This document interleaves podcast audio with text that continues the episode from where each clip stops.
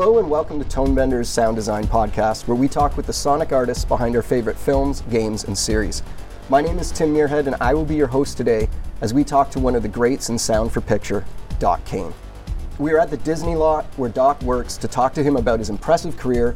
As an in house recordist for Disney since the late 80s, Doc has seen just about everyone stand behind his mic. From A list actors doing ADR and animation to loop group actors making the glue that holds our favorite scenes together, to voice of God narrations for the docs that open up our minds.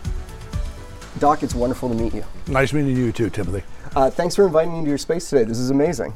Oh, thanks, thanks. I vacuumed and dusted a little bit, and it's like, uh, yeah, it's one of the larger one of the larger stages in town. Yeah, it's beautiful. Uh, so I'm sure whenever you get interviewed, one of the first questions people ask you is how you got into the business. So uh, I'm going to try and put a little bit of a twist on that, and I'm going to throw some people's names at you that I think might have been mentors of yours, Okay. and maybe you can talk about how you met them and what you might have learned from them. Okay. So let's start with uh, Terry Porter. Oh my gosh, yeah, the best. Terry is the one that really helped us. Well, let me start back. When I was doing animation and started to record a lot of animation, it was that new era, and Terry was mixing all those um, like Lion Kings and Beauty and the Beast, and I'd always double check with him. I'd go. it- This is the days when I was able to walk on the stage. Now with Marvel security, you can't. Do you want to just introduce who Terry Porter is for those who might Terry not know? Terry Porter is one of the finest re-recording mixers in the business for the last 35 years, and has done all the top uh, Lion Kings and many, many live-action mixes, and is very beneficial to where I am today. He actually got us into the academy. He made room for original dialogue mixer, which was never there before.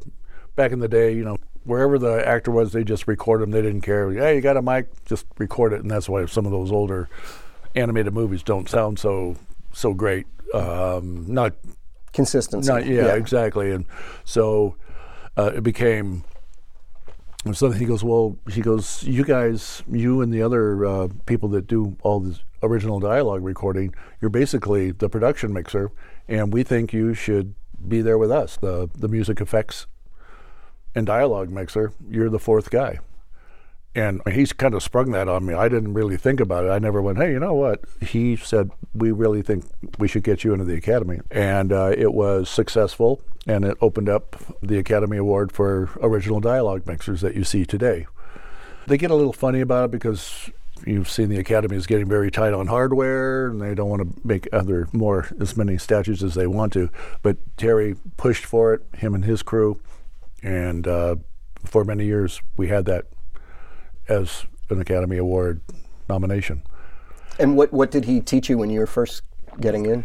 Um, he, he would just say, you know, just you know, the angle, it's close, it's too close.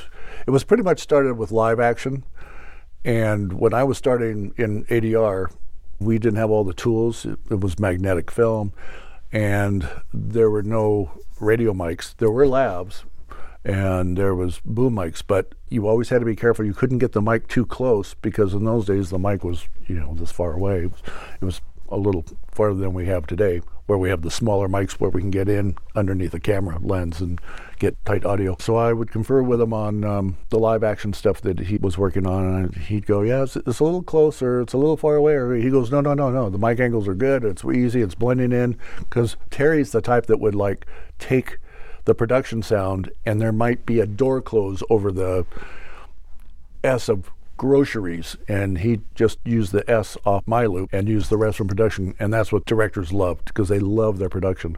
Sometimes it's a you know there's nothing you can do. You have to use the whole loop because there's somebody lawnmower or some a grip in the back is hammering for the next scene or somebody's yelling and screaming.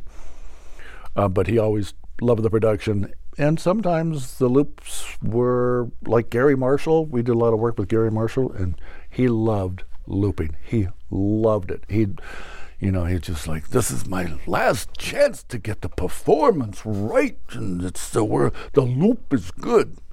Uh, so that's my bad imitation of Garry, but that's my. He, he was a great pal of ours. Loved Harry always uh, he could always hear the dialogue and that's one thing like you have terry porter and mike minkler and these these really great mixers back in the day. If you listen to their mixes from the day you went into a screening to the day you saw it in the theater to today when you see it on TV, you hear every single line that those guys mixed in there.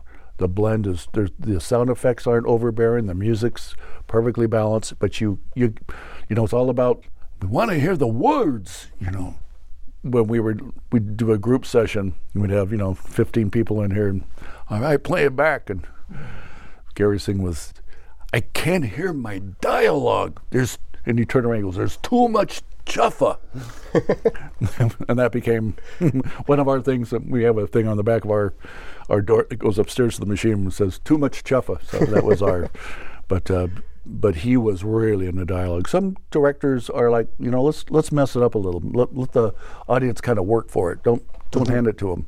Let them bust through the effects or the music, and get them used to the theater sound.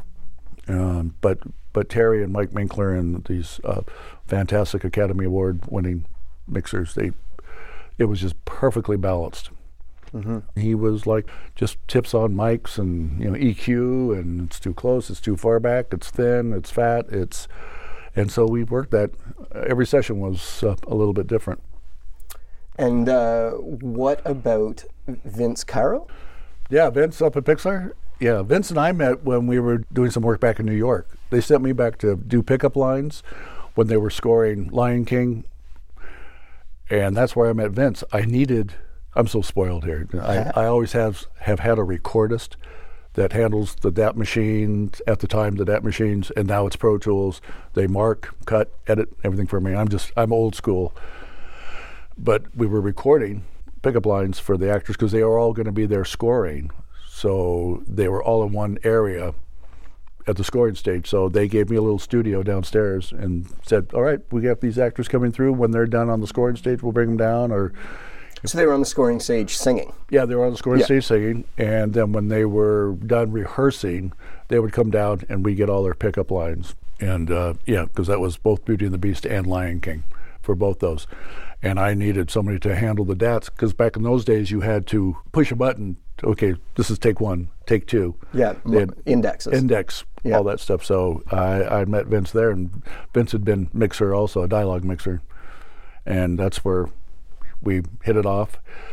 And he was working through, I think, Sony Studios, and, and he, um, Pixar was building a facility up north.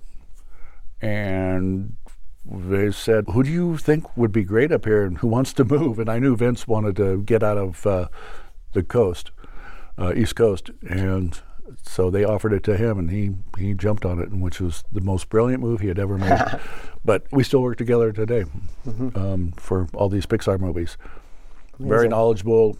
Um, he's helped us out with some different mics we always use the U87, but we were using a different mic, and Vince and I didn't like the second, the backup mic that we use. We always do two track, and so he said, "Yeah." He goes, "I, you know," he goes, "I, I love the Brauner mics," and I went, "I've never, never worked with them, never heard of them." We had a, a scoring mixer come in for a pickup for an hour, and he brought a Brauner, and I went, that was the only experience I had with it. So we worked with it and did a couple of sessions with it, and he goes, "How do you like it?" I said, "You know, great, beautiful mic. So we have stayed for the last I don't know, 10 years with the Brauners and the U87s. So I'm not familiar with the Brauner. What, what is that mic? It's a tube mic. It's a really beautiful tube mic. And then the last name that I got was Paul McGrath? I hate that guy. hate McGrath. no, Paul's my bud. Vince and Paul are, the three of us are in you know, we're in our world. This is the three of us are kind of the triangle of, of animation in, in the Disney world. And Paul does a lot of uh, he does a lot of television animation. He, he does traditional live action looping, and uh, anything. He's he's become a really great young mixer, and he's he's got it all down. I watch him work, and it's really fun. He's new school. I'm old school, but uh, you know, they, they use EdiPrompt and all these cool things. But uh, and he can fly on it and just you know okay let's go to the next line ding ding ding and he's got that where I still punch in everything manual just mm-hmm. so I know but he's really into the whole automation and he has to do a lot of editing. He has to do a lot of placing and mixing and stuff because he has to play it right back to the producers that are sitting like right behind him. And he's grace under fire. He's really because there's a lot of stuff going on. He's just a really great guy.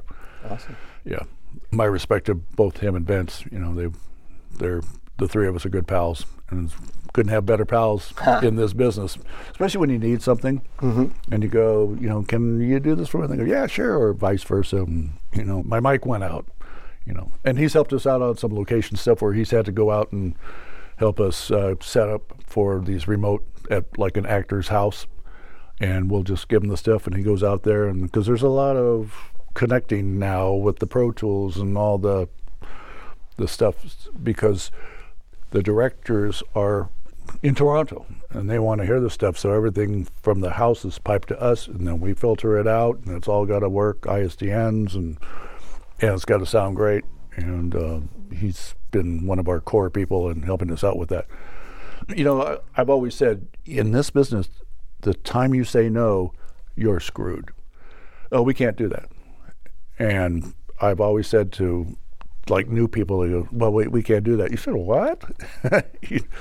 well, give us a second.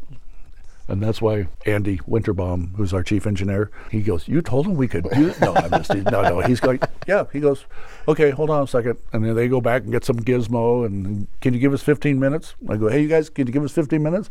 Yeah, sure, we'll do it. Yeah, no problem. So they come in in 15, maybe might be a half hour. Yeah, yeah. But it always gets hooked up. It always gets done. It might not be the the most smoothest thing because they didn't give us any uh, audition time Yeah. but it never say no. I mean, we've got enough gizmos around this Yeah, place that cameras and monitors and Pro Tool rigs and anything. So uh, it's just like, sure, we can. And these guys go, oh no, Doc, don't say that. Yeah, I was like, all right, give us some time. So we just make it happen. That's awesome. So, speaking of making it happen, what percentage of your time is spent recording animation versus loop group versus ADR?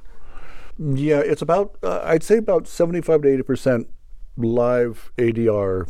Um, Twenty percent plus or minus is group loop group, and then since Paul has gotten his studio, he does a lot of RVO work, and Vince does a lot of the Pixar stuff too. So it's probably you know 10, 15, maybe twenty percent.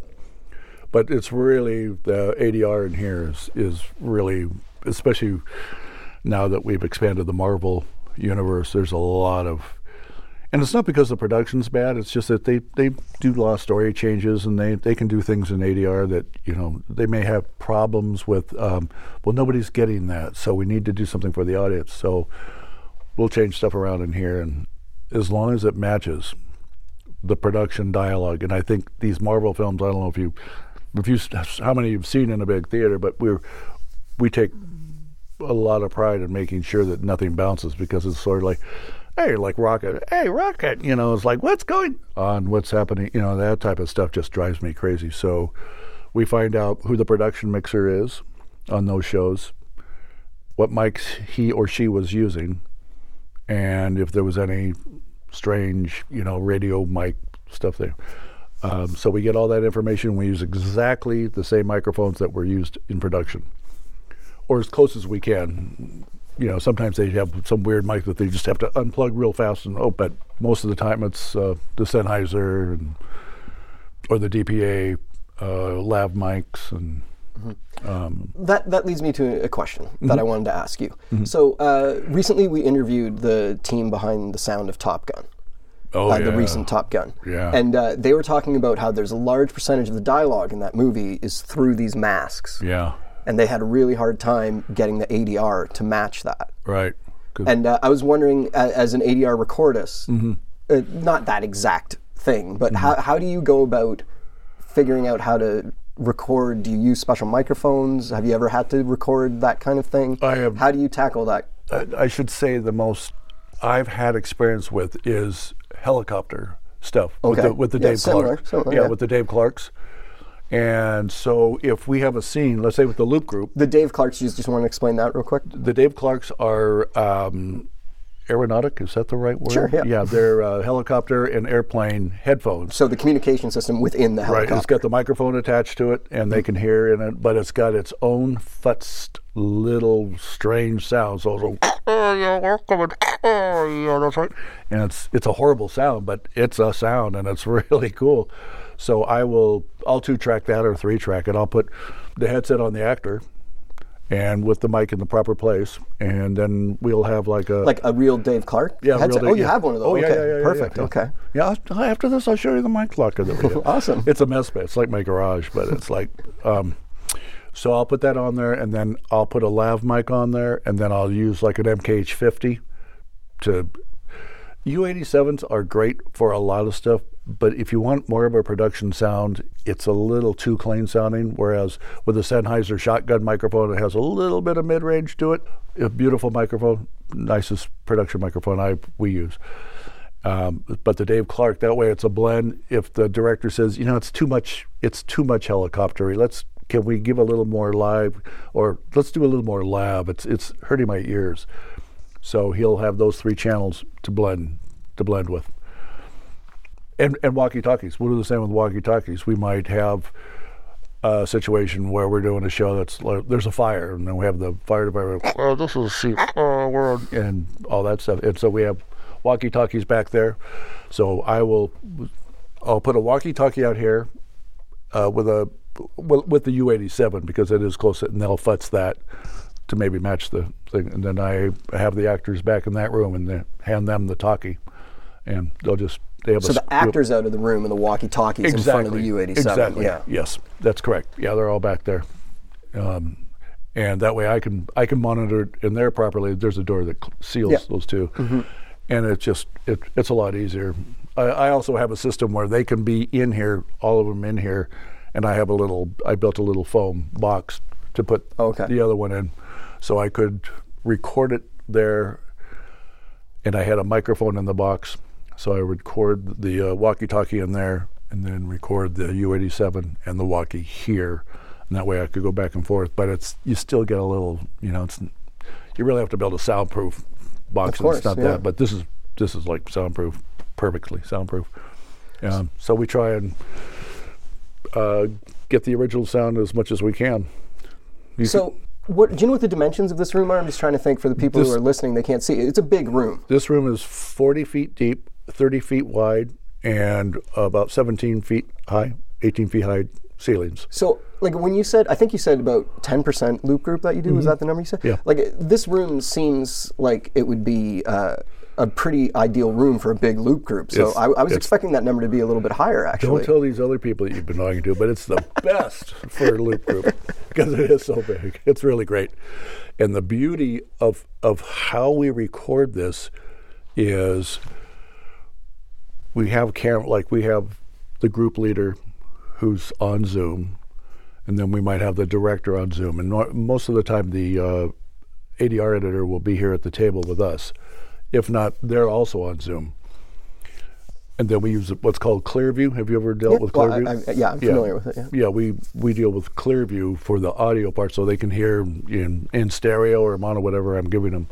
Uh, So, sorry, just for the listeners, that's like a, an app that helps Yes. to deliver audio to the various people not in the actual studio. Exactly. Zoom is great for picture, but not for audio. Yeah. So we run Zoom alongside Clearview, and Clearview is a full frequency Mm-hmm. app um, that works. You know, you can take your computer and plug it into your stereo system at home and, and get the full on frequency, high frequency stuff, full frequency. So they're always talking. We have all these different monitors. They're talking to the group and they're monitoring. And I have a camera. This the room's a little bit different when I do it, but that monitor over there gets pushed back against the wall. And then we put a camera on this station right here, this music stand, and then I do what's called L- LCR, which you know, left, center, right, mm-hmm. and that's what the red marks are for. Oh, perfect. Yeah. And so I, when I record them, I have, I use MKH50s specifically for this. I've tried other mics. For some odd reason, the, the pattern of the microphone on an MK Sennheiser MKH50, it just works beautifully because it has a little bit of bleed from the three groups. I might have seven people, seven people, seven people, maybe you know two in the middle, and then five on each side, depending on what they want. And it's it's beautiful. It's left, center, right, and I just I just make sure all you know the the levels are good because in a Marvel movie, as you've seen, they can go from hey, you know, restaurant scene to there's a bomb explosion, and they all scream, and and I'm ready for it. And you know, we use analog compressors and analog uh, mic pre's and all that, but you have to be ready. I've, I've some groups come in and I go, okay, doc, do we have to do this in, in two pieces where you do the low stuff and then we'll stop and we'll do the screaming stuff? I said, no, just do the put the wireless headphones on and chase it. So I put the production dialogue in their headsets while we're recording, and we'll record the rehearsal because it's always that first react because they don't know it's real. They haven't seen it. We won't let them see it. Doesn't happen all the time, but when we do, it's it's a lot of fun.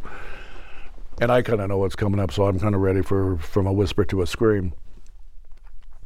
And uh, so they'll just react off the screen and the audio through their wireless headsets. That way they can move around. We love movement. When somebody's just standing there going, uh, uh, uh, you just go, all right, you came in here for a specific reason. Then they get into it. So they're, you know, we fight scenes, and but movement is really the secret to the whole thing. Instead of an actor just standing there going, uh, oh my gosh, what's happening? Movement is everything to us. And if it's an exterior, uh, and the uh, the editor wants a little more separation because there's bleed between the mics. We hmm. have we built uh, these plexiglass yeah. Uh, separators because of COVID, you know, just to have them. So we had to put like separate the actors. But then as we started doing more and more and more, and the COVID started to kind of go away, I was using them to put them in between the microphones, and that that helped a little bit more separation for the exteriors. So between the LCR microphones? Mm-hmm. Okay. Yeah, there'd be one like wedged in between yeah. each red mark there. Mm-hmm. And then when they were done, they everything's on wheels around here, so they just they'd roll it themselves. So we didn't waste any time me coming out, you know, moving stuff. It's just the stage moves quickly. You you have 15, 20 actors, and you got you know nine hours, and otherwise it gets expensive if they want to do another day. And, and budgets are tight now, so we can get a lot done in in one day now. The For actors sure. are so good. The the Loop Group people are really great. Hey there, this is Tim back at my studio. I'm going to interrupt Doc Kane for a second to remind listeners that we have two Tonebender sound design meetups coming up soon. September 26th in Toronto and October 26th in New York City. The previous ones we have done in LA and Austin have been absolutely amazing nights. So if you find yourself in either of those cities, please come on out to raise a glass while talking shop and telling stories. If you plan on going to the AES convention in New York, it will coincide with our meetup there. The Toronto meetup will be at the Pilot near Bay and Bloor on September 26th at 7 p.m. And the New York meetup will be at the Crompton Ale House in Chelsea on October 26th at 7 p.m. Full details can be found at tonebenderspodcast.com. Fellow Tonebenders host Teresa and myself will be at both, and it would be great to hang out and learn what you all are doing with sound. So join the sound design community in these cities and come on out. Okay, let's jump back to my talk with Doc Kane. Speaking of actors, uh, you're obviously only half the equation of ADR. Mm-hmm.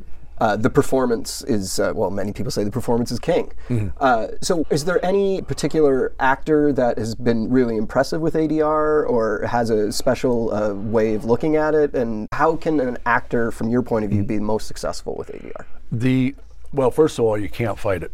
If you're a young actor just to get into one more thing if you are, are a young actor we've got people coming in here and go oh i hate adr well now it's become like you got to do it because the environment that they're put in for these shows, there's noise and and the director goes, you know, we were we were hurrying to get the shot done, and you you guys were kind of like nervous about because we were got you all like, we got to get the shot, let's go.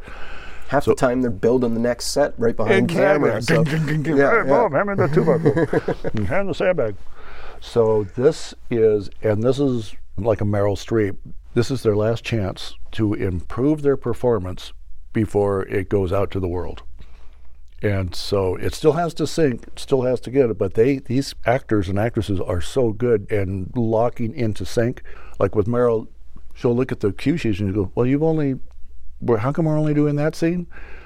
She goes, back it up. And so we'll back it up, and she'll go, let me see the scene previous to it. She goes, she goes, I, I think I can, I think I can tie the two scenes together a lot better.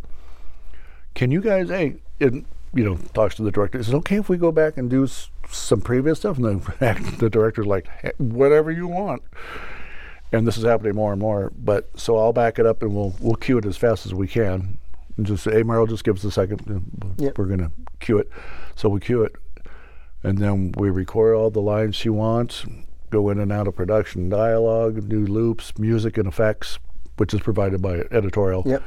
and um, by by gosh, it's it's a whole new scene. Because her thing is, well, you know, I had a fight with my husband, or or my dog was sick, and I, that day when we were shooting, there was noise on the set, and the you know the catering was bad, and I had a stomach. You know, it's all that that that Yeah, stuff. a reason that she's not doesn't have her full focus. Exactly, Yeah. exactly. Full focus is right. And so this, she's focused. There's just the director, editor, myself, my recordist, and it's her, and she's just like zeroing in on it, and it always. But it's still got to match. It still has to be a production blender. ADR has a bad rap. It does. It has a bad rap. Right. Uh, as you mentioned, it's it's easier now, so people are starting to like it more just because Mm-hmm. it's not as uh, maybe time consuming. But like when someone comes in, maybe they're a young actor or maybe they're an old actor who Mm-hmm. doesn't appreciate it. Uh, how do you get them uh, comfortable slash in the mood? Like, What- is do you feel that that's part of your job, or do you feel that's the directors? You- I, I've been doing this so long. People kind of know me. They know who I, you know, they know me, and you'll see some people over at Warner Brothers that are, they'll, we see the same actors a lot, and they they really kind of trust us. And sometimes they'll they'll say, "Where are we going?" And some of the smaller, little independent, I'm not putting them down because there's a price to everything but sometimes they get stuck in a, booth that size, and it it doesn't. You know, I mean, when they shoot a scene, it's on a big stage, and the you know the booms are up here, or the, and, uh, there's a place for the audio to go. And sometimes on some of these smaller rooms, trying to match some ADR is a little bit tougher. I think this is just my own Yeah, feel. and a lot of. I mean, most of the time, they, these guys do so great to make the sound as as good as it is. But I, I need a room like this where, when especially yelling and screaming, if there's loud sounds, the audio has a place to go instead of just bouncing back and going in back into the microphone. So it's like, yeah, it's like, what am I listening to? Here, it's just, it's like shooting on a soundstage, which is an advantage to having a large room, uh, to my ear. And, um, but it's interesting because Donald Sutherland course, has a method. Every single line is streamered. So we use beeps and streamers. If he hears beeps, he'll walk off the stage. He'll literally just said, "It's changing the tone of my performance." And we got got it. I got that like 30 years ago. I, I now you know. now I know. So when he's we started doing work with him again, I forgot what it was. Um, he knew that I would have the picture streamered, but when we started it with him, it was on a projector. And so we had a China pan or whatever the editors had to do the streamers with physically on the film. a film projector, to be Film- clear. Yeah, film yeah. projector, Yeah. right. So you're writing on the film with grease pencil. Exactly. And it's just Yep. like a line starts at the first line and then goes like across Mm-hmm. that. And we were getting into the Pro Tools era, digital video, and he was the last one to use the mag or the film. And so we were doing a show with him, and I had found a really cool digital video deck that worked with an audio digital video deck, so it was just instant recall. Mm-hmm. And I, I knew he was coming in, so I prepped. The film editor prepped the film version of it, and I prepped the video version of it with digital streamers. And so uh, he was looking at the film. We were rolling the film, and it looked. The film is beautiful. I mean, compared to a digital picture, it's still beautiful. It was big. And uh, all right, Doc, let me see the whole scene first before we do this. He, you know, has that sort of great grandeur. And we're watching it, and he starts. He goes, "Wait a second, you missed an inhale." And I went, "What?" He goes, Yes, go down to uh, 900 feet. 900 feet. Goes, yeah, there's, I, I do a, and I went, all right, all right. You, you know where that is, dog? I said, yeah, we're, we've got it. We're, we've tagged it. He's going to go up and stream it. He goes, I'm awfully sorry to do that to you. He goes, but I, you, he goes, you know what I need. I, I know what you need. And so he goes upstairs and I said, hey, Donald. He goes, yes. I go, hey, can I, um, can I show you something? Well, what would you like to show me? Said, I have um, a digital video system with streamers that I'd really like to show you. He goes, You guys have been trying to sell me that for years. I said, This one really works. He goes, Yeah, sure. Okay, show it to me. And we had an engineer here that's a classic pianist, and I ran it th- four times. I said, "Are these streamers dead on?" Because Donald's going to. Yeah. This is a make or break moment. He goes, "Move it to frame." He goes, "I think I think you can move it to frame, even though um, the editors stream it. Sometimes you know they might not hear. They may hear something that we don't, or whatever. So we might be a frame off, and it's very easy to you know, add. So I had him check it three times. We ran it, and I said because he goes, "Yeah, Donald's coming in. You want to sell it, right?" So he goes, "Okay, let's see it."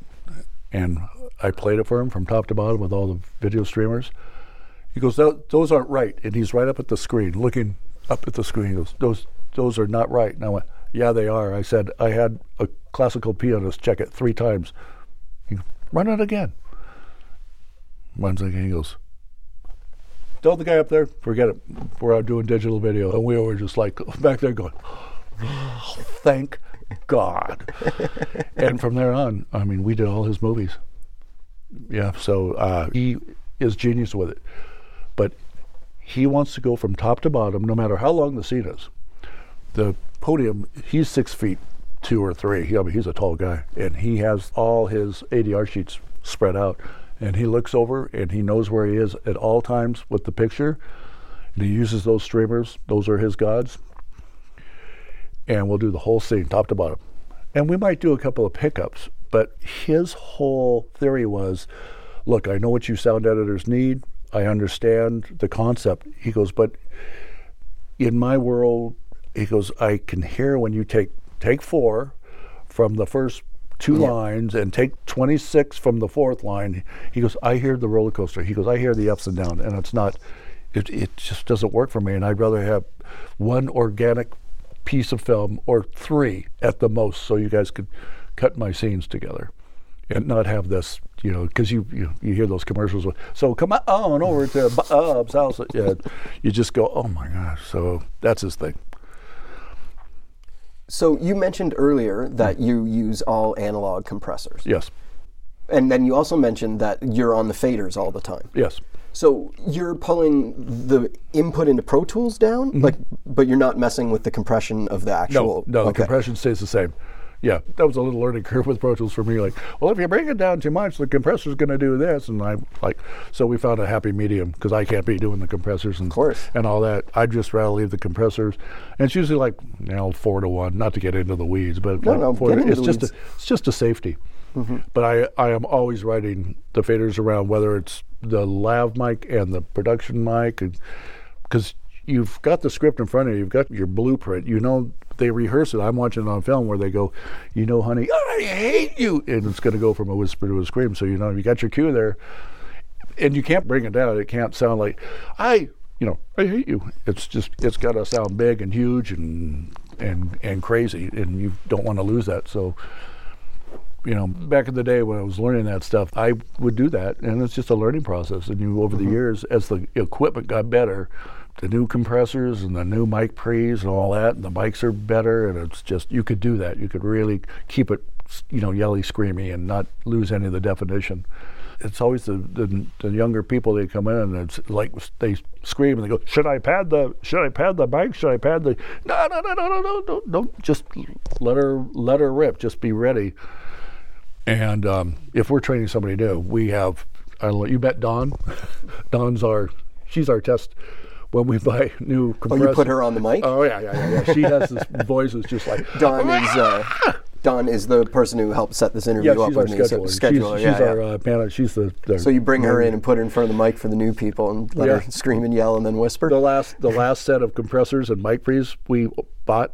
We did a test with a whole bunch of them, And you know, people go, yeah, but if you put the test tone through it and do this, I see a modulation of uh, three three nine, and I go, I don't care. I said, get Don in here. So Don comes in, and we hook up the compressors that I thought would be good. All right, Don. She, she uh, you know, we'd have to buy her lunch and a throat lozenge, and uh, so she'd come in here and okay, start screaming, and she's "Ah!" blood curdling screams, and then we start adjusting, you know, the compression to where it was, and you know, lower your frequency, like, "What?" and so she'd do all these different things for like a half hour, just screaming into it. So that was okay. This compressor is way better than that other compressor, or that mic pre's handles this one way better. And so that's how we based our um, final testing on is what is the real world screamy yelling and no test tones. So we put it through the organic, uh, The Dawn test. the Don test. exactly right. So you are doing analog instead of going to digital. Mm-hmm. With the picture, you slowly moved into digital. Do you have any plans to ever go digital with? Oh, Uh, everything's digital now. well, I mean, but like compressors and like do you, Um, for the front end. You, maybe it's just getting really good, but I've never, I've never like, oh, you know, what film do I test this out? And they turn around and go, what the hell happened? You know, you're like, oh shit. Yeah, what sure. have I done? So I kind of stay. We have a sound. We kind of have a sound here on the stage, yeah, for sure. especially with our like animated people. And I'm afraid to just like, you know, It's go out there and Yeah. change something. And it's like, hey, doc, what the hell happened here? And stuff's all, it doesn't sound the same. And you go, I was trying something new. And then it's usually, well, then don't. Yeah. it's that whole thing. Uh, but yeah, I mean, we have a sound and we know the stuff works. And we know if somebody just goes, starts screaming and yelling through the microphone, it's going to hold properly. So we asked you earlier what your percentage of time you spend doing different things. Mm-hmm. Which one do you prefer? Like when you wake up in the morning and look at your schedule, are you happy to see that you're doing lots of ADR? Or I, I, I love it all. I mean, anything, especially the group of people we have, the clients that we have. We have some really, a lot of great outside clients too. We just, thank God, don't have to just stick to the Disney peeps. Uh, since it is a large room, we have, we, you know, Warner Brothers comes over and they use our facilities. Sometimes Universal, all the studios kind of kind of share, and and the same with us. Uh, Warner Brothers, you know, does stuff because the actor might be over there shooting and they have to do stuff, and and they have beautiful stages and some really great mixers over there. Which I don't know who you're going to see today, but they're they're all great. Seriously, they're Yeah. you don't last you don't last very long if you're a dick in these. I hate to say it. um, it's strange how simple a concept that is and how many like- people don't get it. it's like you know i've seen i've witnessed you know or i've been told about people that just say you know the person was rude the mixer was rude how do you get away with that and still working you know I, I think now if you went through all the mixers from new york chicago us california they're all the nicest people genuine. They're not like yes you know miss streep you're really great. It's hmm. not like it's like it's a genuine organic you know what do you need meryl? And she goes you know i'm not here i need to hear this. And you go okay just give me a second we'll do that we'll lift this.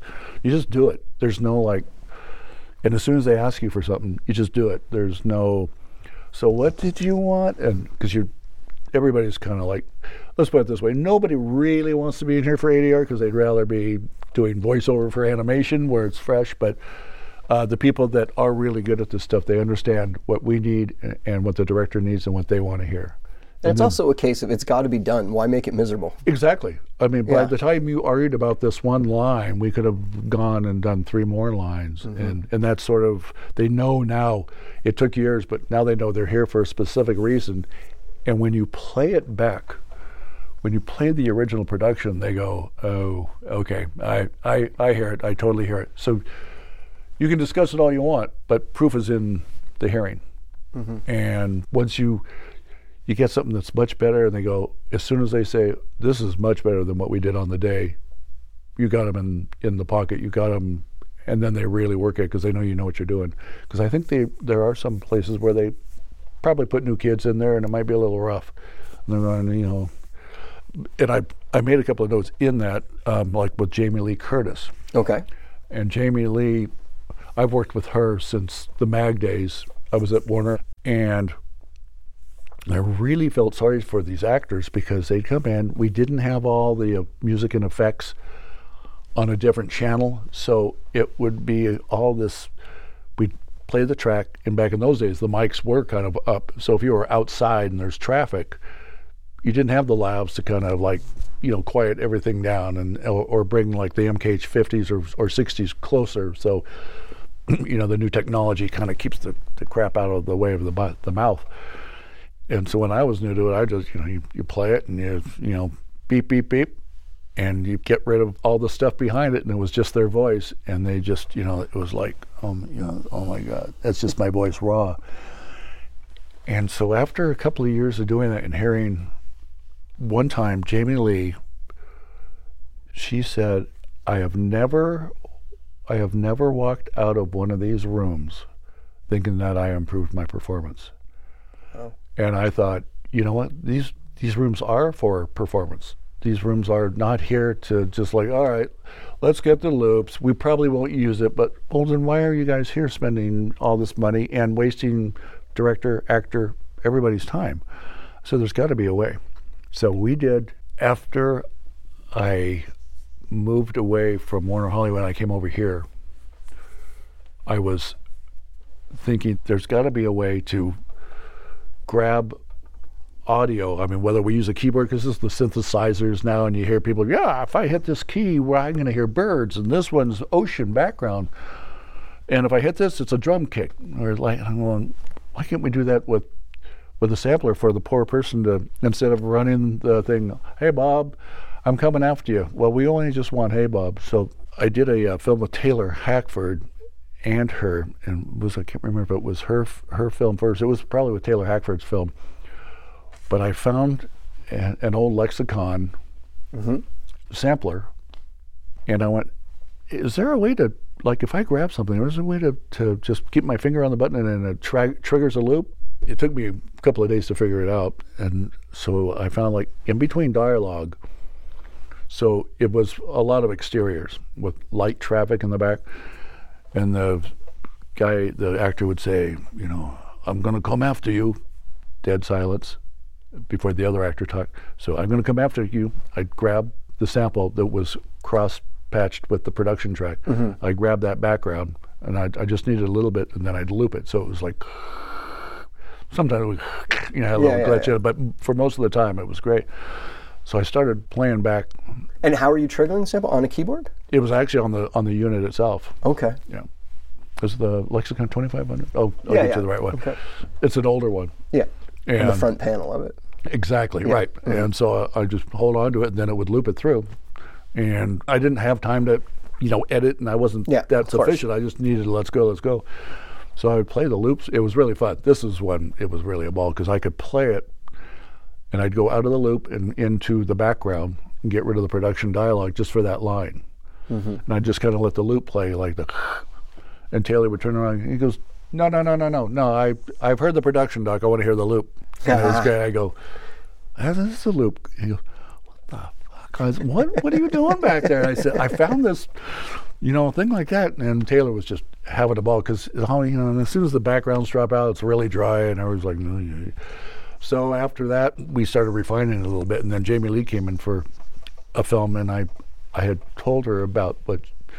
Well, I didn't say anything. First, I wanted to get through the session, and, and there was a scene where she's in a Porsche, and she's talking on on the phone, or she's talking to somebody in the car, and the Porsche is a convertible, and they're going up the Santa Monica Mountains, and you hear that, and she's so I was able to put that under because it was really a noisy. The I think it was a lav mic, Yeah. a bigger one, and so I put that under her loops on playback. And she goes, "Wait a second, wait, wait, wait, wait, wait." and she goes, "This technology now is coming. uh, You know." She'd look around, at the, and yeah, it's just you know, this is what's happening. So then, in addition to that sampler, what we use almost every day now is, especially for the Skywalker people, is if um, I have Adam Driver here. If they're having a problem with the line, then they say, "Hey Doc, let's just do the hear it, say it, hear it, say it." So, hey Bob, I'm coming after you. Hey Bob, and so I loop that, and I just I put it out to the stage or in their headphones and goes, "Okay, we'll just sample it." "Hey Bob, how are you?" So they'd hear the original production, they'd hear it, say it, hear it, say it. We do like ten takes. They go, you know, cut in the fifth one. And my assistant Brett Boss, who he's my editor, recordist, everything in the world. He's one of those young guys that grew up with, a, like you, grew up with a computer on their lap. I appreciate you calling me young. That was very kind of you. Younger than me. yeah. Right by a long shot. And so edit, he edits in, and we have all the music and effects to play back, and we play it back and go in and out of production. You know, where's Bob? Bob, I'm coming out, and it, you know, with the right miking and the right playback and stuff it, it just it works really well. So we use the, we use that loop of it a lot. That loop uh, portion, it's really great. Cool. You know, it gets us through a lot of stuff. Or if the actor's having a problem with like something, we may not use that, but at least I can play it without having to run picture. I can just go, here, listen. This is the line. hey, what's going on? Hey, what's going on? They go, hey, what's going on? Okay, I got it. Let's go. It's just instead of picture going back and forth, yeah, even though it's digital picture, go back and forth very quick. It's still, you know, it's still kind of a focusing on the audio is way easier than yeah. picture and stuff. So that's one of the tricks. So uh, we've gone way longer than I was expecting to, which is oh, amazing. Sorry. No, don't be sorry. this is fantastic. Um, I just want to maybe wrap up with uh, a question about kind of the politics of the stage, mm-hmm. um, because there are times when you have to shut up Oh, and there yeah. are times when you have to t- make sure your points gets across. Yeah. And finding those lines for maybe someone that's newer might be more difficult. Do you have any kind of guidelines, or how do you d- navigate that? Well, when I when it's a new client or it's a new show that I haven't worked with, I I keep my finger off the talkback as much as I can, and you find out who is it might not be the director. It might be the editor that the, the director trusts so much that he or she will let the editor make some of the decisions. Drive the bus. Drive the bus because the editor, he or she is cutting it and they hear there's it's you know the the rhythm is off just a little bit but if they stretch it out we cut off camera and we add this off lot you know it's that type of stuff it's the mechanical and, and if we add this and then stretch it off and the actress or actor goes, "Okay, I, I, I see exactly what you want." And they don't need me going. So, uh, do you guys want to record one now? It's like, you know, when they're ready to record, because most of the time they'll just go, "Okay, let's try it," and you just push the button and it's beep beep beep. As you get into the session, if it's an ongoing project, like the Disney Plus shows that like turn into series, and you find out who is kind of directing and if they'll take I might throw in and go, hey, you know what, you guys? What if we what if we just pitch that up just a little bit on the last line or something? And she goes, okay, let's try it. And you go, okay, I'm in.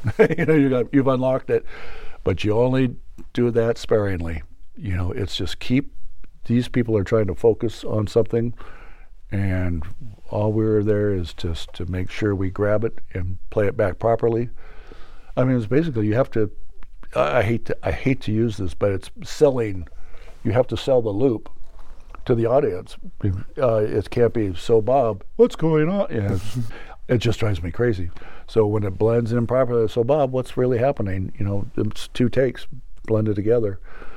Uh, maybe maybe production and maybe loop. Then you've done your job.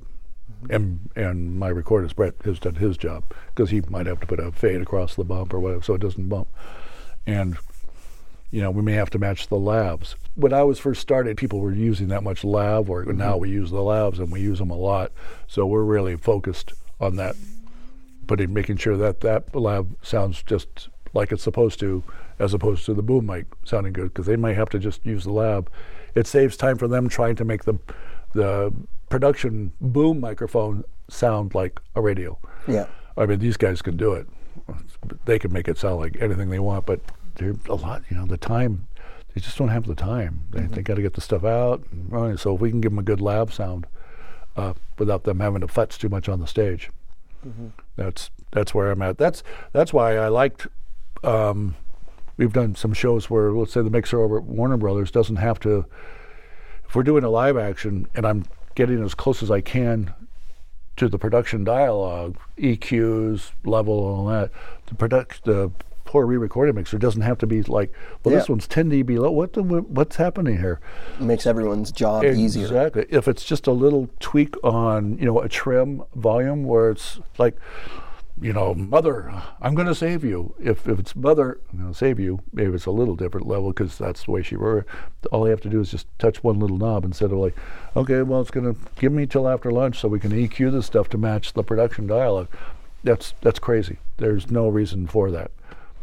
Uh, and another trick that we, unfortunately, when we get these tracks from editorial, a lot of times the boom and the radio are combined together. So we're Yeah. getting a 50-50 and we just go by the by the seat of our pants going, Yeah. I bet you it sounds like this. And nine times out of ten it's pretty close, but it's still like it's still in the back of our head going, I wonder what the boom by itself sounds like. We'll never know.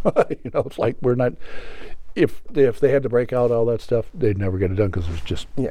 That assembly is just so huge. There's a, a famous story of, uh, I believe it was Picasso, was sitting somewhere and someone asked him to draw something. And he drew something on a napkin and said, that'll be $30,000. And the person said, What do you mean? That took you 20 seconds. And he said, Yeah, it took me 30 years how to do that in 20 seconds. And like when you say nine out of 10 times you get it right, Yeah. that's because you've been doing it long enough. Like that's experience. yeah, It's not, yeah. that's not luck. You're saying it like, oh, we luck into it, but that's not it at all. Yeah, it's just it's just working with it just kind of from not getting any shit back from the stage going, well, this isn't because we we kind of did it properly. It's not bouncing all over the place. It's not like, you know, the mics aren't matching. We we've we've done it enough in our career to know what's where that mic really was. And I'm always asking the actor like uh, you know, once I can go onto the talkback, Yeah. I'll come out and I'll make a mic adjustment and I'll just say, hey, you know, I know you guys were focused on it, but where was, do you remember where the boom guy was? He goes, yeah, you know what? He was underneath me because the da da da. And I go, that's why it sounds a little different. She goes, yeah, yeah, sorry about that. I said, no, no, no, great. So I'll take the boom and I'll Flip it around. put, yeah. flip it around. And and when um, we did another film, and we were looping the person, and I'm like going, where is that sound from? Well, the director turns to the ADR supe and goes, okay, so before we let him go, do we do we have everything? And he goes, yeah, yeah, yeah, um, yeah. And how about the lav mic underneath the guy's hat? I went, that's why that. No wonder. You know, you got to be kind of a detective Yeah. about like because it, it sounds like the mic fell off or the guy stepped on it with a shoe or because a lot of time in, in stage work, you know, they will put the the lavs in the right up here, which sounds really bitchin'. I mean, it sounds great. And when I hear that, we have headbands, Yeah, of course. so we can take the lavs and put them there. We still record with all the production mics, mm-hmm. but we'll find out a what what mic up front it was. It's usually the DPA's, or they had a you know a microphone there, but for the the live Broadway stuff, it's always hidden. And Yeah, in the wigs in the wigs, and, yeah. and it sounds great. So we'll just replicate what we can. So when was this room built? 1943, Yeah. 44. So yeah. this room has seen some things. This room, yeah, I mean, it's it's had Walton here doing, oh boy, or his weird, Yeah, of course. you know, whistly thing. So and you've been here in working this room. This is the room that you started in the 80s, the late 80s. No, I, I started over at Warner Hollywood. but well, I mean, but when you moved oh, to Disney, when I moved, yes, it was about 88, yeah, 1988. and it was this room that you were in Yes, since this, is the, then. this is the only dialogue. This Yeah. this room was built when the studio was built in 43 or 44, Mm-hmm. and this was always the dialogue room.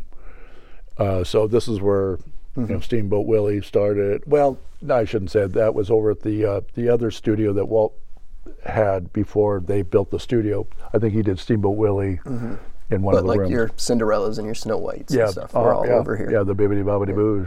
Yeah. yeah, there's some pictures out there, you man.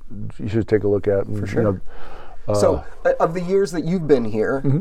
what can you maybe maybe it was the Jamie Lee Curtis story, but maybe can you tell us to go out on with a story of some kind of like magical moment where just like an actor did something that has become iconic, or is there anything like that that you can think of? Uh, there's there's been a lot, but let's see. Let's see. Um, we had been doing the Lion Kings and and feature animation and stuff, and when we started working on those things, it was like wow, and everybody was back there with me.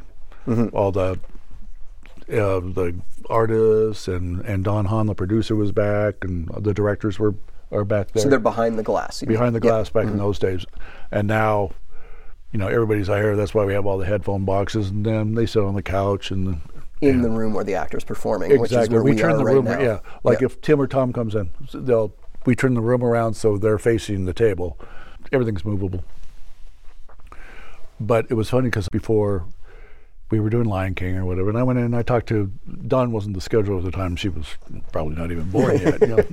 And uh, so I'd go in. and I said, "Hey, so you know what kind of what what's our schedule? What you know what we got coming up?" And she goes, well, we got a weird little company called Pixar. They've booked in and they do digital cartoons. You know, it's probably going to be one of those little, you know, companies that come in, they do one film and you'll never see them again. I went, oh, cool, okay, well, that'll be fun.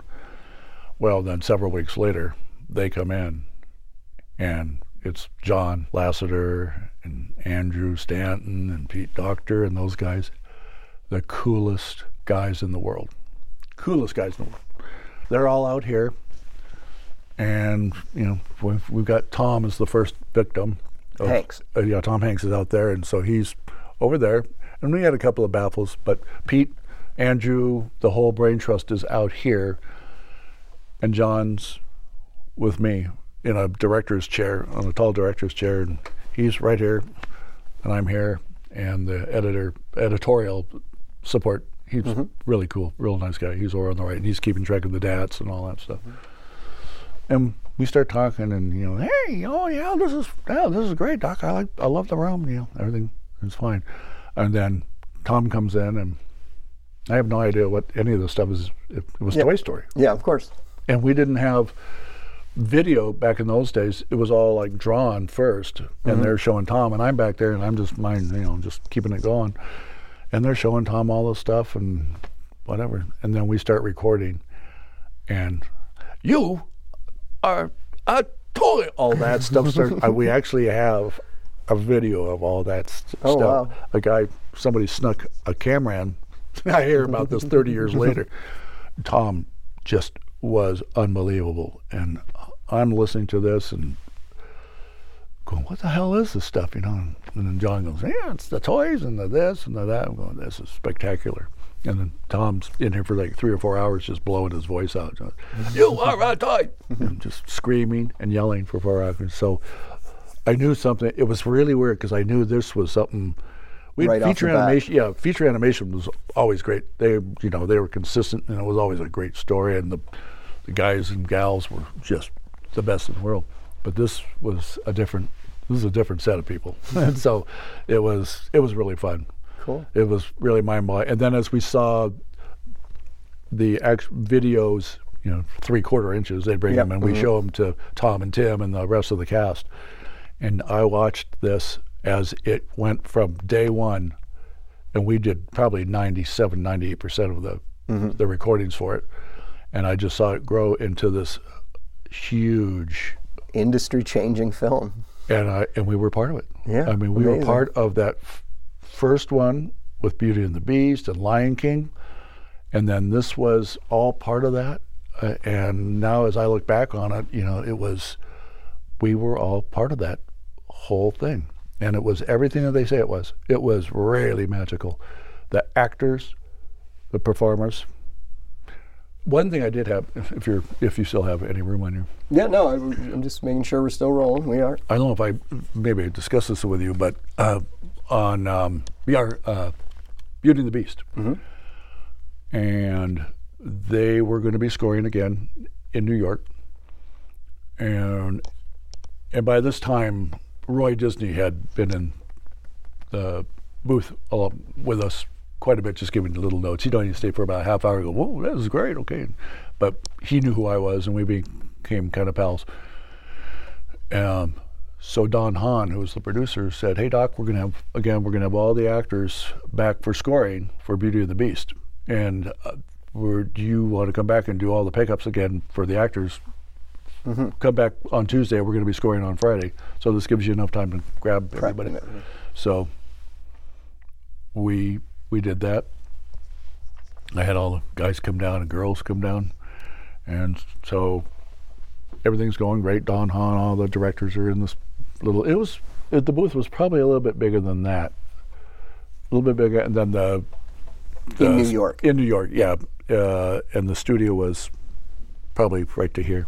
It was a little tiny thing, and um, so did all the recordings, did all the pickups, and on Thursday night, the scoring mixer says, "Hey Doc, are you done with those guys?" And I went, uh, "Yeah, yeah, yeah."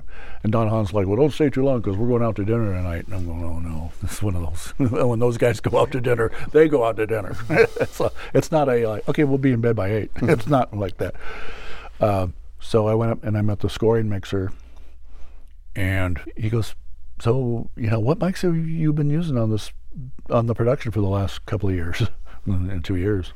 I said, "Just I've been just using the U87. That's been you know we're trying to keep it consistent to wherever we wherever we go. If if somebody had to go to another studio, they take the U87. Okay, great, because that's what I'm going to hang for the vocalist." And I went, "Oh, great! You know, man, the scoring mixer's asking me what to do." All right. So anyway, we well, I had a nice dinner. I said, I gotta go. I got stuff to do. And so we all show up at the scoring stage, and the entire ensemble's there. And it was the first song out was "Be Our Guest," Okay. and they were, you know, the whole time, eh, all the tuning up, and I didn't know what they were going to start. I just was in the back, kept Yeah. my mouth shut, just you know. And then Roy Disney comes in and.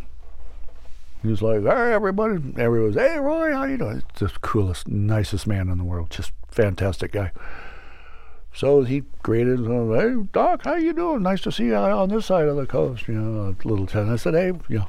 So the guy goes, "All right, okay, you guys, we're ready." They had the arranger out there, and he had given out everything. Goes, "Okay, everybody ready?" And you know, the tap tap tap tap tap. And the first thing out of the gate was, "Be our guest." And it had you know what's uh, Lumiere going, ladies and gentlemen.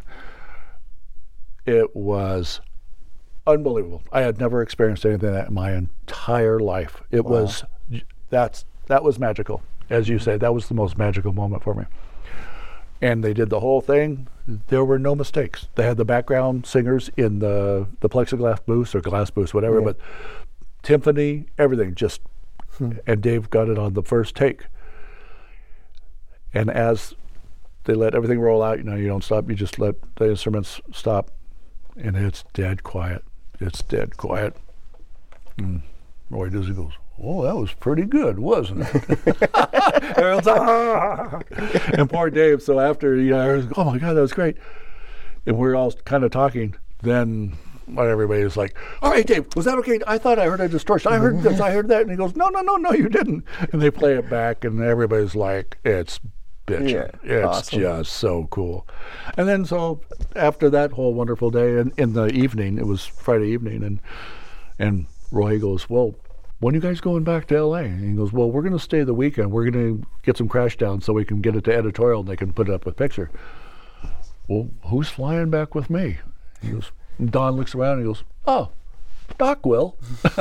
and I'm like, no, that's okay. I don't want to be a bother to anybody. He goes, oh, oh, okay, great, Doc. I'll see you tomorrow morning on the tarmac. And I went, "Mm, okay. You know, and so uh, I talked to Don. I said, I don't want to be a bother. I got I got a plane ticket, you know, to LAX. He goes, you're gonna have a ball. He goes, coolest, nice jet. It's just you and him and the and the crew. Crew, yeah. And I went, okay. So I get out to the tarmac the next morning. I'm just nervous. I'm like, well, you know, what am I going to talk to Roy about? I'm just a, you know, I'm a button pusher. and so the guy who's like the big guy, he looks like Clutch Cargo. I don't know if you know the animated character, but uh, Clutch Cargo, square jaw. Yep. Where are you flying to, son? And I said, well, my car's in LA, or no, my wife's going to pick me up at, at Burbank. Well, I can get you home faster than she can come pick you up. And I went, okay, whatever. You know, it's like, uh, sorry, Mr. Clutch. so I get in the plane and we take off, and Roy and I start talking, and the the gal, the like the stewardess type, she goes, "Hey, you know, Roy, we got barbecued, you know, chicken sandwiches that we got at the the deli. Oh my God, that's fantastic. That'll be great, Susie or whatever." And she goes, "Doc, what do you want?" She goes, "We have barbecue. We have pastrami sandwiches. oh, I'll take a pastrami." And uh, it was like a three-hour flight because it's a jet Yeah, yeah. it it it felt like it was 20 minutes. He talked about the studio and, and the revitalization of it and, and bringing in Michael Eisner and Jeffrey and his kids. Mm-hmm. And it, it was unbelievable. Right I mean, had I had a pocket recorder like yours, that would have been great to have because it was real. Well, Doc, thank you very much for inviting me into the studio oh. and uh, for all your great stories. This was like for the listeners. Doc told me before we started this that he didn't feel comfortable doing interviews and this was going to be difficult, but this was amazing. You were a wonderful storyteller. Oh, Thank you very I'm, much. I'm sorry. I hope I didn't bore anybody. No, you didn't. you uh, didn't at all. Thank you very much. Yeah, thanks, it's great man. meeting Tim, you. It's yeah. great meeting you too. Wow, Doc was such a great guy, and I really hit it off with him. After the mics were put away, I got to hang out and get a tour of his mic locker and the rest of the studio. It was really special. This episode was volunteer edited by Rainer Lilishkas. He did a wonderful job and was great to interact with. Rainer is a science engineer by day and a sound artist and freelance engineer as a side job. He's based in southwest Germany, and together with his wife Suzanne, they have worked on documentaries, radio plays, and sound installations. You can find some of their projects at www.radiosferica.de. Sferica is spelled S F E R I C A. Thanks so much, Rainer. Finally, remember to come out to our upcoming sound design meetups in Toronto on September 26th and New York City on October 26th. Full details at tonebenderspodcast.com. My name is Timothy Muirhead. Thanks for choosing to listen to Tonebenders. Tonebenders is produced by Timothy Muirhead, Rene Coronado, and Teresa Morrow. Theme music is by Mark Straight. Send your emails to info at tonebenderspodcast.com. Follow us on Twitter via at the Tonebenders and join Tonebenders Podcast on Facebook. Support this podcast. You can use our links when you shop with Amazon or B&H, or leave us a tip. Just go to tonebenderspodcast.com and click the support button. Thanks for listening. Are you looking for more audio related podcasts to listen to? Tonebenders is part of the Audio Podcast Alliance, featuring a hand picked selection of the very best podcasts about sound. Be sure to hear the latest episodes from our friends in the community at audiopodcast.org.